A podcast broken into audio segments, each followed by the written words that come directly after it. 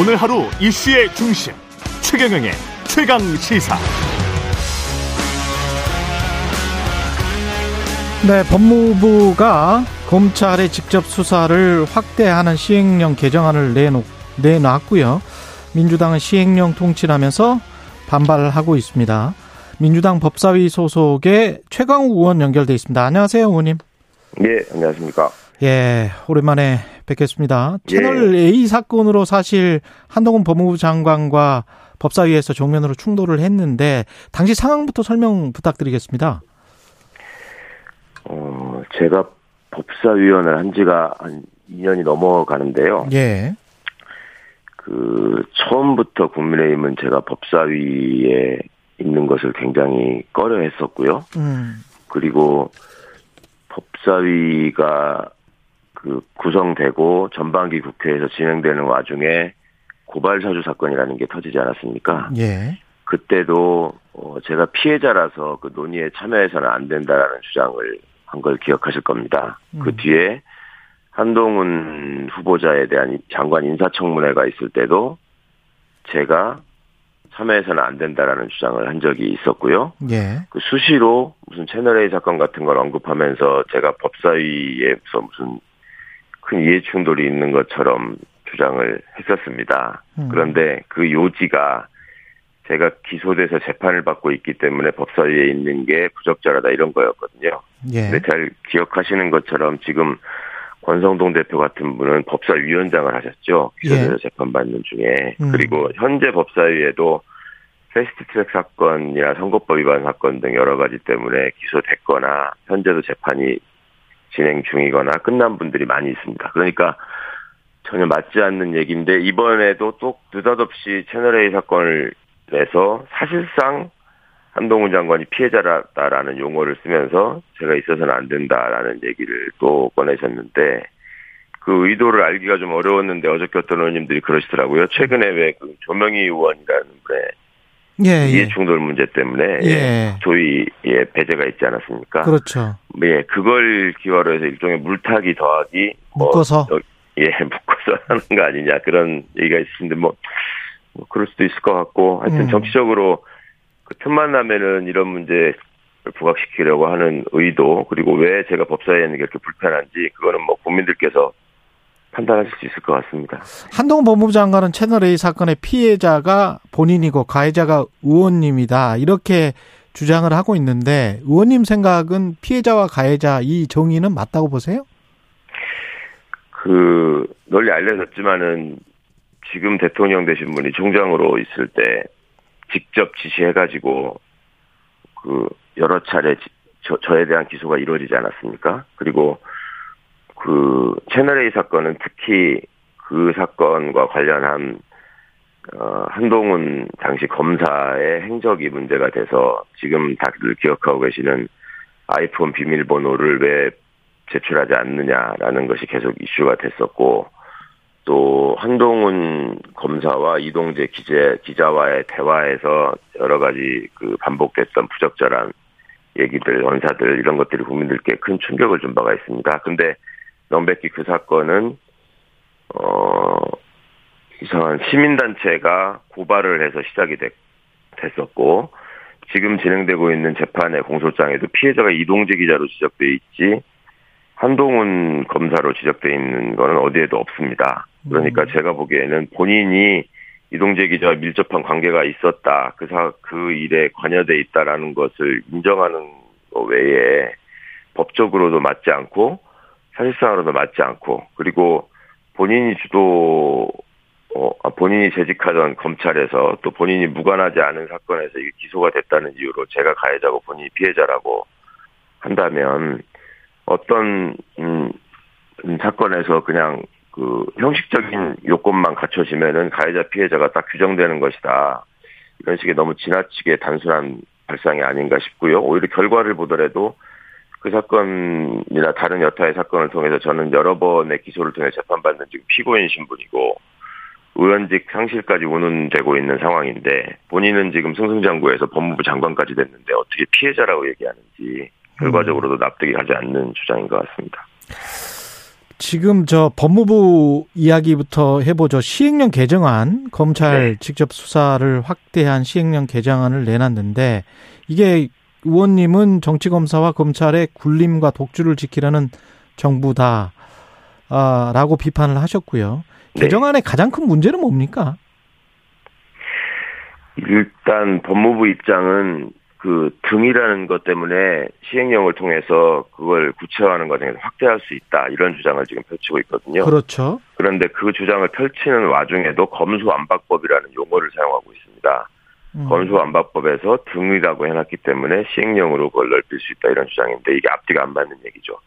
검수완박이라는 용어를 정치 프레임으로 계속 사용하고 있는데 실- 그 단어 자체가 검찰 수사권을 완전히 박탈했다 뭐 이런 뜻 아니 예. 이런 거 아닙니까?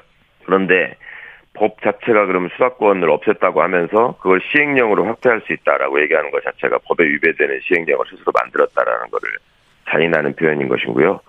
엊그제 법사위에서 우리 이탄희 의원께서 잘 지적했지만 법무부가 지금 헌재에다가 권한쟁의 심판을 제출하지 않았습니까? 예. 거기에 보면은 이 법으로 인해서 검찰의 수사권이 현저하게 좁혀진다, 수사 범위가 좁혀진다, 직접 수사를 할 수 없게 됐다 이런 식의 표현이 여러 번 등장합니다. 예. 그런데 그것과 또 맞지 않는 시행령을 스스로 만들어 놓고 이게 법에 의해서 한치도 어긋나지 않다 이렇게 얘기하고 있기 때문에 음. 정말 앞뒤가 안 맞는 얘기인 것이죠. 그리고 누구나 기억하시듯이 그간 검찰 개혁에 관한 논의는 검찰의 직접 수사 범위를 얼마나 줄일 수 있느냐를 가지고 여야 간에 계속 어 일종의 논쟁이 있었고 그걸 국회의장이 중재해서 그 전까지 통칭 6대 범죄라고 하는 것을 그두 가지로 줄인 거 아니겠습니까? 예. 그 사전적인 표현을 보더라도 등이라는 것이 그 외에 더 부과할 수 있다라는 뜻이 있는 게 아니라 뜻만 있는 게 아니라 원래는 대등한 것을 나열하고 그렇게 한정하는 의미가 분명히 있는 거죠. 음. 예를 들어서 말씀드리면 대통령이 서유럽 3개국을 순방합니다. 영국, 프랑스, 독일 등입니다. 이런 표현들을 우리가 일상적으로 쓰지 않습니까? 맞아요. 예. 예. 그건 국어 사전에 나오는 거고 네. 그래서 기타뿐만이 아니고 뭐 그 한정해서 쓴다는 표현. 그다음에 이제 네. 입법 취지가 축소하겠다는 것을 충분히 알고 그걸 권한, 권한쟁의 심판에서도 그 논리를 이용했음에도 불구하고 불구하고 여기에서는 또 시행령을 통해서 이걸 확대를 시켜버리는 거는 입법 취지를 스스로 반하는 행동을 하고 있다라는 것을 인정하고 있는 것이다. 그래서 모순된 행동이다. 이런 말씀이신 거죠. 예, 명백합니다. 예. 예. 이게 지금 일종의 근데 시행령 통치라는 게 집권 여당을 하면 예. 어 국민의힘에서는 문재인 정부도 이- 이런 시행령 통치를 많이 하지 않았느냐 뭐 초기에는 이런 말들이 나왔어요. 네. 예. 저는 잘 기억을 못 하겠는데 어떤 사례가 있었는지 모르겠는데 제 기억 속에는 박근혜 정부 시절에 또 이 비슷한 논쟁이 그, 있었습니다. 예, 비슷한 논쟁이 있었습니다. 예. 예, 예. 그때 이제 정종섭 장관, 행안부 장관이 음. 법대 교수 시절에 본인이 교과서에다가 시행령이 법을 어기면 안 된다라고 기재를 해놓고 막상 국회에서 의원들이 그 부분 본인의 저서를 펼치면서 지적을 하니까 그건 학자 때 얘기고 음. 라고 말씀하면서 제대로 답변하지 못했던 기억이 있는데요. 이거는 소위 법 단계설이라는 법철학자들의 주장에 의해서 뭐 100년이 넘도록 완성되었던 원칙이었고 시- 최근에 시행령 정부와 관련해서 가장 큰 논란을 불러일으켰던 정부가 트럼프 행정부입니다. 그래서 외신에서 지금 우리 대통령을 K 트럼프라고 칭하는 경우도 발생을 했었었는데 의회에서 입법을 통해서 어, 해결해야 될 일을 입법 통과에 자신이 없으니까 시행령을 통해서 법률에서 위임하지 않은 범위까지 넓히려고 하는 꼼수 뭐 이런 것들이 헌정 질서를 기본적으로 또 헌법 체계 헌법 법률 체계를 부정하는 것이기 때문에 굉장히 위험한 발상인 거죠. 예. 지금 뭐 검찰 수사권 조정과 관련해서는 수사 기소권 분리 법안이 9월 10일에 시행이 되는 건데 이 상황에서 어떻게 되는 겁니까? 그러면은 이렇게 시행령을 바꾸겠다고 하고 시행령을 바꾸겠다고 해서 바꾸면 뭐 그냥 되는 거는 아니에요? 검, 법무부하고 검찰은 시행령을 바꿔놨으니까 예. 이거에 의해서 앞으로 수사를 직접 수사를 진행하겠다라고 하겠죠. 그렇죠. 실제로 수사를 진행하겠죠. 예. 그런데 정부가 정해놓은 절차에 의해서도 이게 수사기관 간의 그 협의회를 거쳐야 되는 그 절차적 규정이 있는데 그 경찰하고 특히 음. 근데 그걸 일체 거치지 않고 심지어 필요도 없다 이렇게 지금 아예 당당하게 얘기를 하고 있습니다. 그러면 만약에 법에서 정하지 않은 범위에 대해서 직접 수사를 하고 그 결과로 기소를 했을 때 이제 피고인은 당연히 법정에서 검찰이 수사할 수 있는 이 권한이 없다라고 주장을 하게 될 것이고 이것이 이제 재판의 쟁점이 될 겁니다 사건마다. 음. 그럼 그걸 통해서 당사자가 겪어야 되는 여러 가지 그 시간과 비용의 낭비, 그다음에 심적인 고통 이런 것들이 아마 말할 것도 없고 국가적으로 볼 때도 지금 법원의 재판에서 이것이 계속 소모적인 논쟁으로 이어질 텐데 이걸 그대로 방치할 수는 없을 것 같고요. 이 문제에 대해서는 근본적으로 어, 입법적인 해결을 법 국회에서 빨리 그 명확하게 그 강구해야 되고 또 이런 사태를 불러일으킨 부분에 대한 책임 추궁도 반드시 있어야 될 것 같습니다. 그 경찰이 오늘 보도 보니까 이 예. 시행령 바꾸는 거에 관해서 공개적으로 반대 입장을 표명한 것 같은데 이게 어떤 영향을 미칠까요?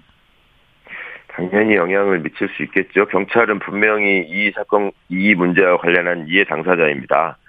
말씀하시는 검찰 수사권 범위라고 하는 거는 그간 수사권 조정이라는 그 용어로 계속 표현돼 왔고요. 수사권 네. 조정이라는 거는 검찰과 경찰 사이의 직접 수사의 범위를 어떻게 한정하느냐의 문제였잖아요. 음. 그런데 경찰이 완전히 배제된 상태에서 일방적인 검사 출신 장관에 의해서 지금 법을 어긴 시행령의 확대가 있었기 때문에 저도 자세히 보지는 못했습니다만 경찰이 그 문제를 지적하는 것은 당연한 것 같고 또 국가기관인 경찰이 또 그리고 향후에 당연히 수사의 주체로서 수사기관으로서 그 책임을 저, 그 담제해야 하는 경찰의 입장이기 때문에 그것은 당연히 영향을 미칠 수밖에 없다고 생각합니다.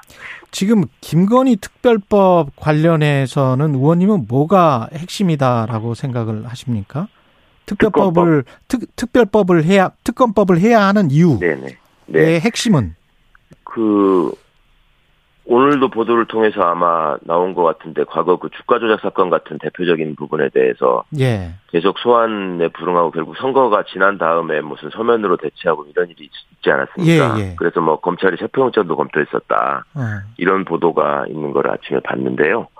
그러니까 지금 현재 상황에서 국민 인식도 그렇고 실제로 벌어진 일들을 봐도 그렇고 대통령에게 가장 큰 영향을 미치는 분으로 지금 있고 음. 국민들 보시기에 아름답지 못한 모습으로 지금 정부의 지지율을 떨어뜨리는데 기여하고 있는 거 아니냐 이런 지적을 받고 있는 분입니다. 근데 이분에 대한 수사가 제대로 이루어질 수 있을 것이냐 그리고 본인이 그 후보 시절에 어떤 기자분과 나눈 대화를 보면 권력이라는 게 무서운 거다 다 알아서 다 뭐 기고 정리하게 돼 있다 음. 이런 표현을 쓰셨기 때문에 예.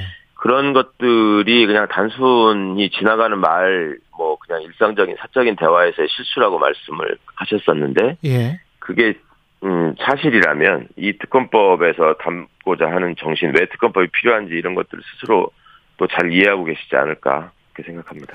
마지막으로 그 민주당 윤리심판원에서 6개월 당원 자격정지 받은 거 있잖아요. 네. 이거는 재심은 언제 나오고 어떻게 진행되나요? 그건 전적으로 윤리심판원에서 결정하실 일이라서요. 예. 저는 뭐 관련된 자료나 증언들을 지난번 심사 때 충분히 제출하지 못했고, 예.